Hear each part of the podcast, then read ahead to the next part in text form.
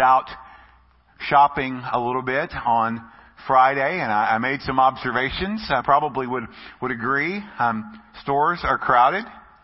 People are frantic, crazy, crazed, lunatics.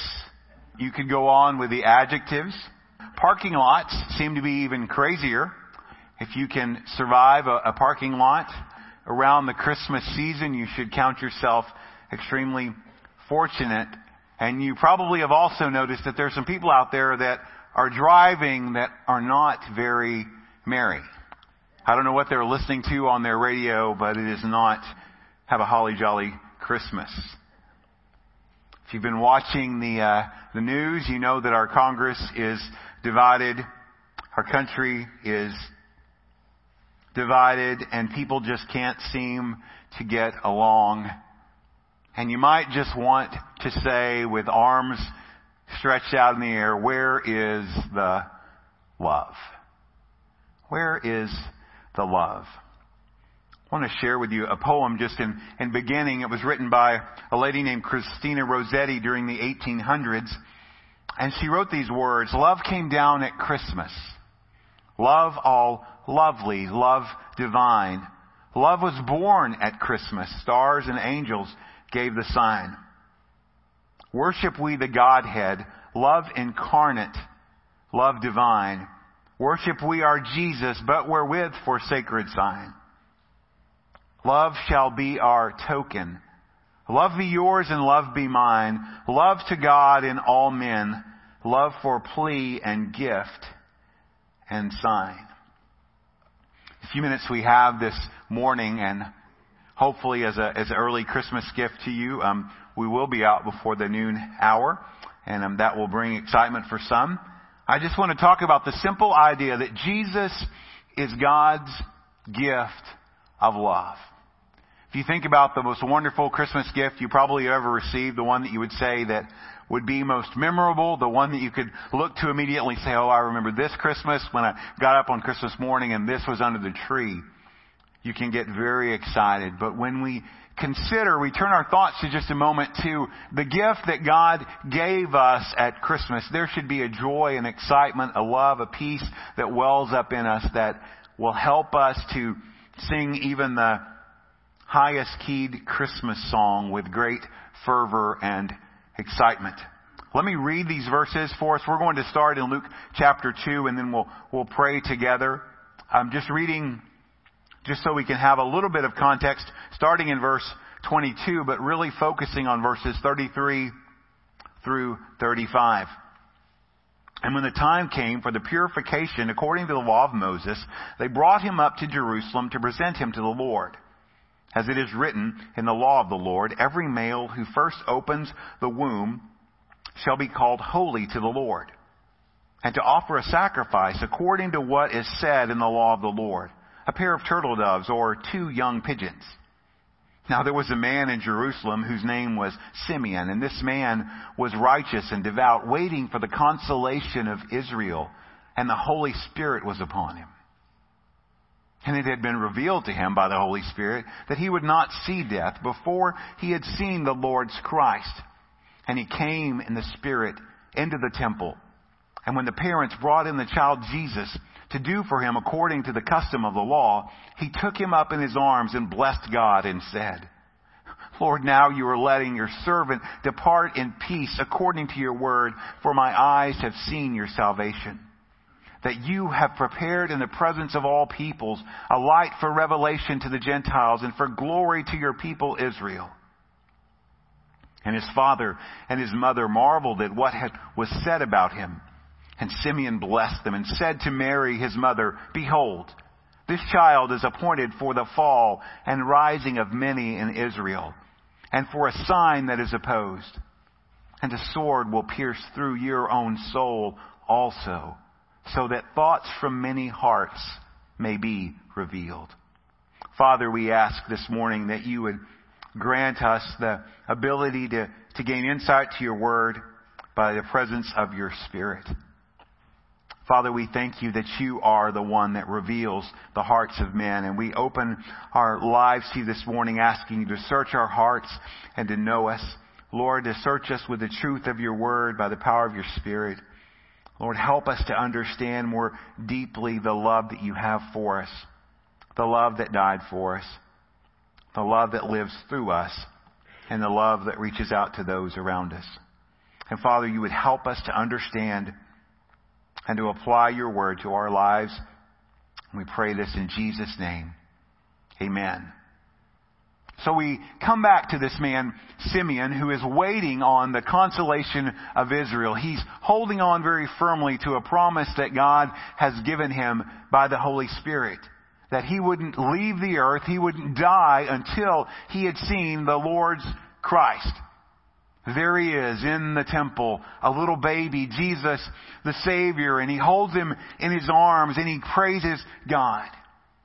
And now in peace, he's ready to go home. He's ready to die. He'd seen God's salvation. Now Luke tells us that Mary and, and Joseph can't really believe what's taking place, that they are, they are marveling, they are amazed at this instance. Now imagine these are, these are two adults that have experienced visitations by angels. They've had them declare the, the conception and the birth of this child, and here they are marveling again. And you could just imagine their conversation. Can, can you believe what this man said about our, our little, little baby? What, what does it all mean? What, what about what the angel said? That we should give him the name Jesus and that he would save his people from their sins and they are marveling, they are wondering at the words of Simeon. But then Simeon speaks again and he, he turns his attention directly to Mary and he speaks to, to Mary and this praise to God turns to a word of prophecy. And he speaks about the future of this little baby, this special child. And this morning I want to just look at these verses around four simple words that I believe describe what Simeon was saying about the Lord Jesus.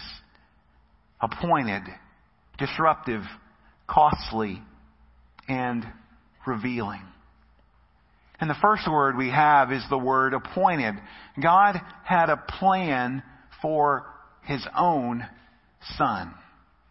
From the very beginning, before recorded history, before the foundations of the earth, God had a plan. What was that plan? That, that Jesus, his son, his only begotten son, would leave heaven, come to earth to save humanity from their sin. And Simeon says, behold, this child is appointed. Jesus is God's chosen one. He's the one that is the Messiah, the fulfillment of all the promises of the Old Testament. The one who would come to set God's people free. He was God wrapped in flesh. Emmanuel of Isaiah chapter 7, the one who would be God with us. Living, breathing, a man like you and a man like me. God come to earth to save us. And you shall give him the name Jesus, for he will save his people from their sins. That name Jesus, it's a wonderful name. It means God is salvation, and it reminded me of what Paul wrote to Timothy when he said, Hey Timothy, this is a trustworthy saying, and it's worthy of full acceptance that Christ Jesus came into the world to save sinners, of whom I am the foremost. Ever reminding that faithful young pastor in us today of the purpose of Jesus, that he came to the world to save sinners. When Paul wrote his letter to the Galatians, he reminded them in Galatians chapter 4, starting in verse 4, that when the fullness of time had come, that in the midst of God's perfect timing, the perfect season, God sent forth his son, born of a woman, born under the law to redeem those who were under the law so that we might receive adoption as sons. It's really the message of Christmas right there in Galatians that Galatians that God had set apart, appointed His Son to come to the earth at the right time. Coming with a mission that was marked by redemption to save His people so that you and I and any who would call on the name of the Lord Jesus would have the privilege of be, being called an adoptive son or an adopted daughter, to be grafted into His family. He was appointed. But Simeon goes on in speaking to Mary. He says, Mary, one day your, your son, he's going to cause quite a stir. Now, some of you may have had your parents have that prophesied over them. Your boy's going to be something else. I can already tell. And you probably lived that out during your, your young years. And probably some things your parents knew about and some things your parents probably never found out about. But in this instance, Simeon, speaking to Mary, says that your son is marking the arrival of God's kingdom on earth that it would bring about peace, but it wouldn't be without opposition, struggle, and violence. That Jesus coming into the world would be disruptive. That Jesus would cause the fall and the rise of many in Israel and even beyond. It's there in the phrase of Simeon's words appointed for the fall and the rising of many in Israel that the coming of Jesus would cause disruption in society. That he would cause many to fall.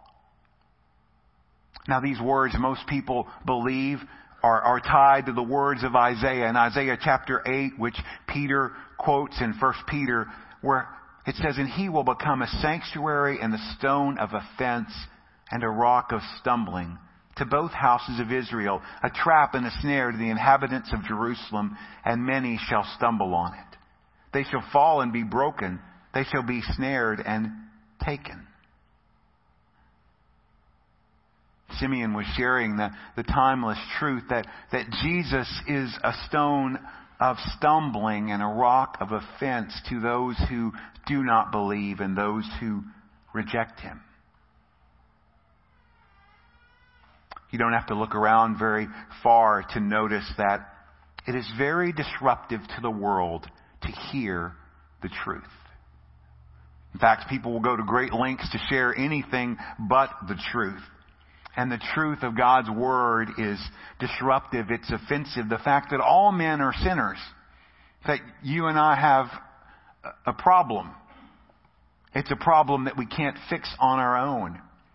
And that problem is only fixed one way, that Jesus is the only Savior, that there's only one exclusive solution. There's only one way to make things right between God and man. There's only one way to heaven, and apart from Him, there is no salvation. It's been a controversial message throughout history.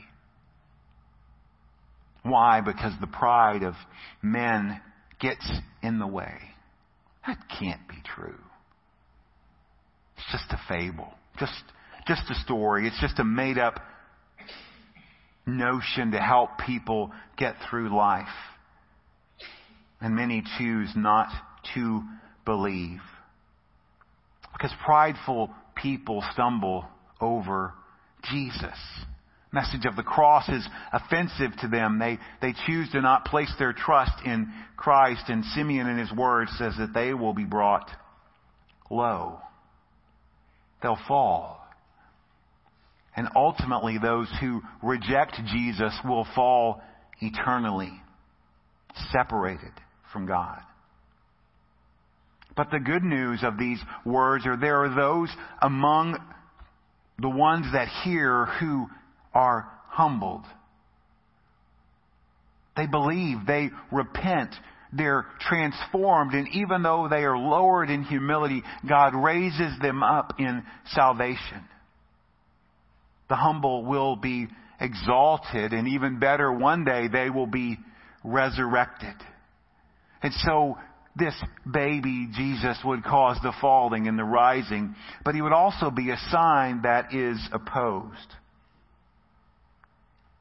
You know, it really shouldn't surprise us every Christmas that there is a battle out there to keep Christ in Christmas.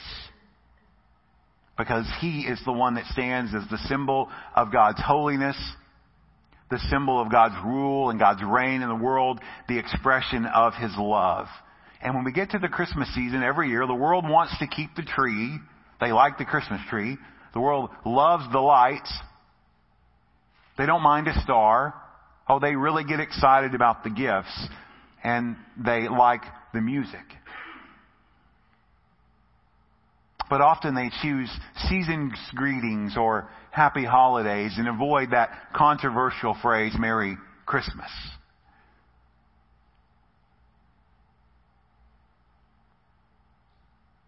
Jesus would come to be the consolation of Israel, to make peace with God, but people, many people would oppose and reject him. a century before ours, a gentleman wrote these words Jesus was to be a mark for all the fiery darts of wicked, of the wicked one. He was despised and rejected of men. He and his people were to be set upon a hill, assailed on every side, and hated by all sorts of enemies. And so it proved. And listen to this. Men who agree in nothing else have agreed in hating Christ from the very first. Thousands have been persecutors and unbelievers. John in his prologue, John chapter 1 verse 11, he speaking about Jesus came to his own and his own people did not receive him.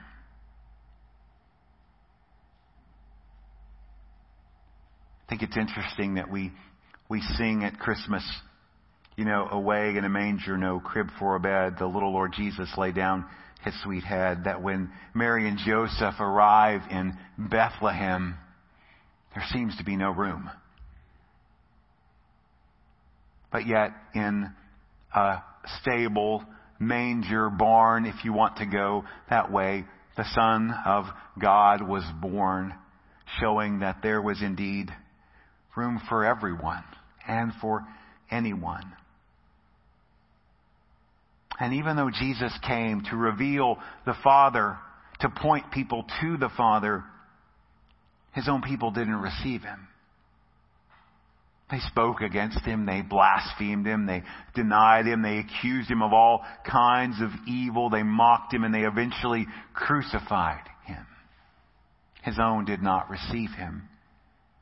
But if you read on to verse 12 in John chapter 1, it says, But to all who did receive him, glory to God, who believed in his name, he gave the right to become children of God.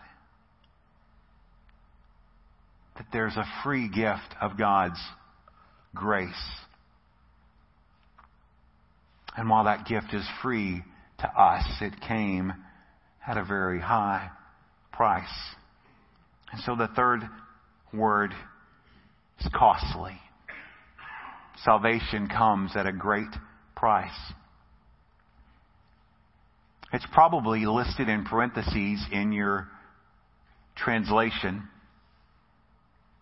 noting that it's a bit of a, an afterthought or kind of a, just a thought to ponder in the future and, and a sword will pierce through your own soul also.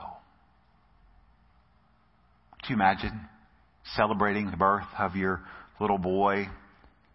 The days have come for him to go to the temple and this man, Simeon, approaches you and he's giving you all these exciting things about what your child will one day be. And then, oh, by the way, a sword will pierce through your own soul also. Wouldn't you agree that there's words that people speak that you would probably never, ever forget? that would ring so clear and so true in your mind from day and day, day on and day on. And imagine that Mary, who was very thoughtful because it's told of her in the scriptures that she pondered things in her heart, probably never forgot those words. That here in the midst of the Christmas season, the, the celebration of the birth of a baby, there's a, a hint of Easter. That this baby that was born today that brings such joy, one day your own heart, Mary, will break because of this child. There would be joy now, but later on in life there would be deep sorrow because Mary would witness at the foot of the cross the cruel death of her own son. And as the nails pierced the hands and the feet of the Savior, as the spear pierced his side, the sword, emotional pain and sorrow would pierce Mary also and her heart would be broken because of the cruel treatment of her son, the suffering of this Savior. That this one who came to be the Savior of the world was meant to suffer and die because his death would bring about life. I love the great Christmas carols that we sing, and in Hark the herald angels sing. Three lines stand out about the Lord Jesus born, that man no more may die. Born to raise the sons of earth, born to give them second birth. That the death of Jesus would bring about eternal life. And while we have this privilege of receiving that free gift, it was not without cost. Christopher Ash wrote these words, the work that Mary's boy will do comes at an awesome cost. He can only be light by entering into darkness. He can only save sinners by bearing wrath. He can only be glorious with the glory of God's self-giving love. Jesus came to earth as a human baby. The scriptures in Luke tells us that he grew in wisdom and stature and in favor with God and men. We know that he lived a sinless life in complete obedience to the Father. We know that he died the death that we deserve so that we could live the life that God intended. And his death brought about our second birth. And his death is the expression of God's great love for you and for me. Romans 5 8. God shows or demonstrates his love for us in that while we were still sinners, Christ died for us. Should fill your heart with gladness and with wonder. While I was still a sinner, God sent His Son Jesus to die for me, to die for you. And the cost of that redemption, His pain, His suffering, His death, His own blood.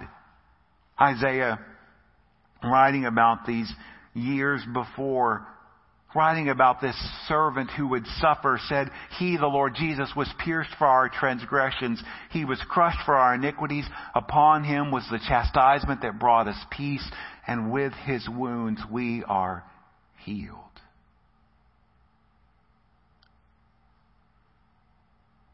Jesus was coming at God's appointed time he would be a great disruption to society.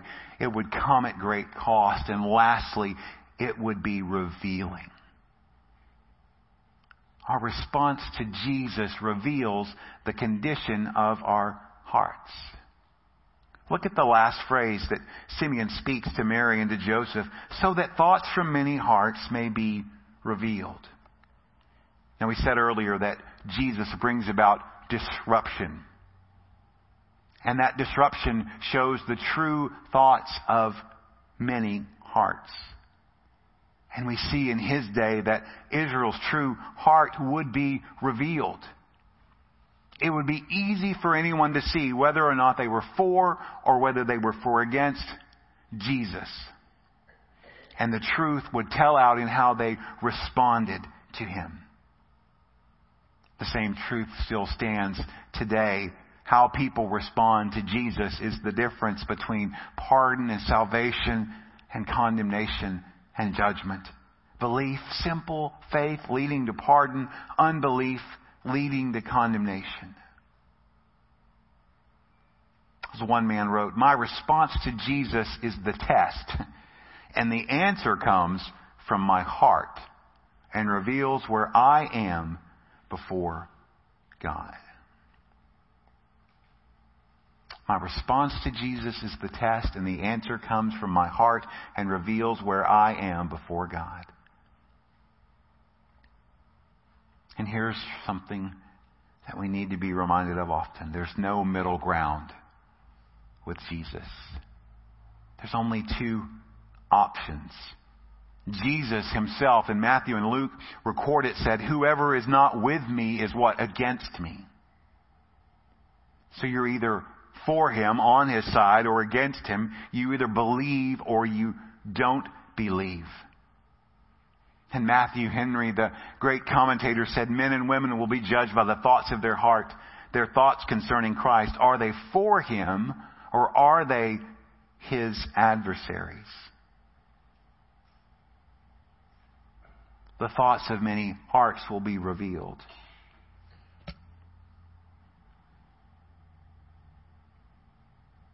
You can fool other people for a season. You can even fool yourself. But we can never fool God. Solomon's prayer dedication of the temple, 1 Kings 8, he reminds us that it's God who knows the hearts of all the children of mankind. So what does that mean? It means when he looks at you or when he looks at me, he knows sincere belief. He knows lip service. He knows and sees half-hearted commitment. He easily recognizes and dispels deception and deceit. And unbelief can't be hidden from him. Ultimately, how we respond to Jesus shows what the condition of our heart is. Do you have a heart for Him? It'll be revealed in your response to Him. If there's something else your heart is going after, it will be quickly revealed as well. So the question as we close for you and I today is what is the condition of your heart? How are you responding right now to the gift of God's love? I said earlier there's no middle ground, so we can't simply ignore or avoid the question. Because when we try to do those two things, when we try to avoid it or ignore it, it really is living in unbelief.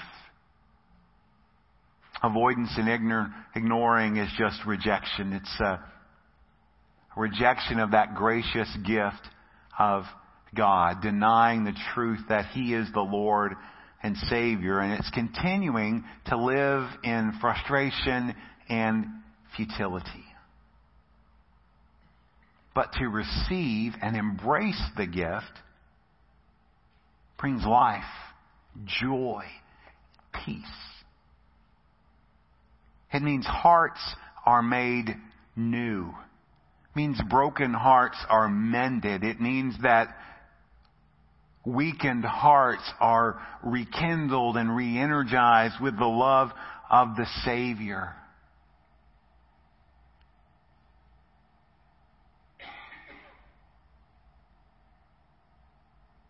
It means that the heart that has grown cold can be warmed again by the presence of the living Christ, He who is the resurrection and the life living in us and living through us. Jesus is the gift of God's love. Perfectly planned, eternally relevant, and always present with us. Love came down at Christmas. And the question I have for you today is Is He reigning and ruling in your heart? Will you pray with me? Lord Jesus, we are grateful for the goodness and the mercy that you show to us. That while we were still sinners, you showed your love to us with the sacrifice of your Son, the Lord Jesus Christ, who died for us, so that you could be with us and that you could live your life through us. And on this day, this 22nd day of December, just three days before Christmas, there's still many hours, many days to spend together with family. There's gifts to be opened. There's gifts to be given. There's joy to be shared. That we wouldn't walk away from this place this morning without considering what am I doing right now with your gift of love? Have I received it? Is Jesus Lord and Savior of my life? Can be the, the day of salvation. If I say yes, I, I have, but but my life doesn't represent that. Today can be a day of refreshing and renewal. If I'm discouraged or if I'm weakened in my faith, today can be a day of strengthening as I let the peace of Christ rule in my heart, my faith. Lord, we come before you and ask you to open our hearts, open our, our minds to you, that we would be willing to receive the gift that you have for us, and that we would be challenged to share the gift that you have given us with those around us. Thank you, O Lord, for your gift of love expressed in your Son, our Lord Jesus Christ, and we pray in his name. Amen.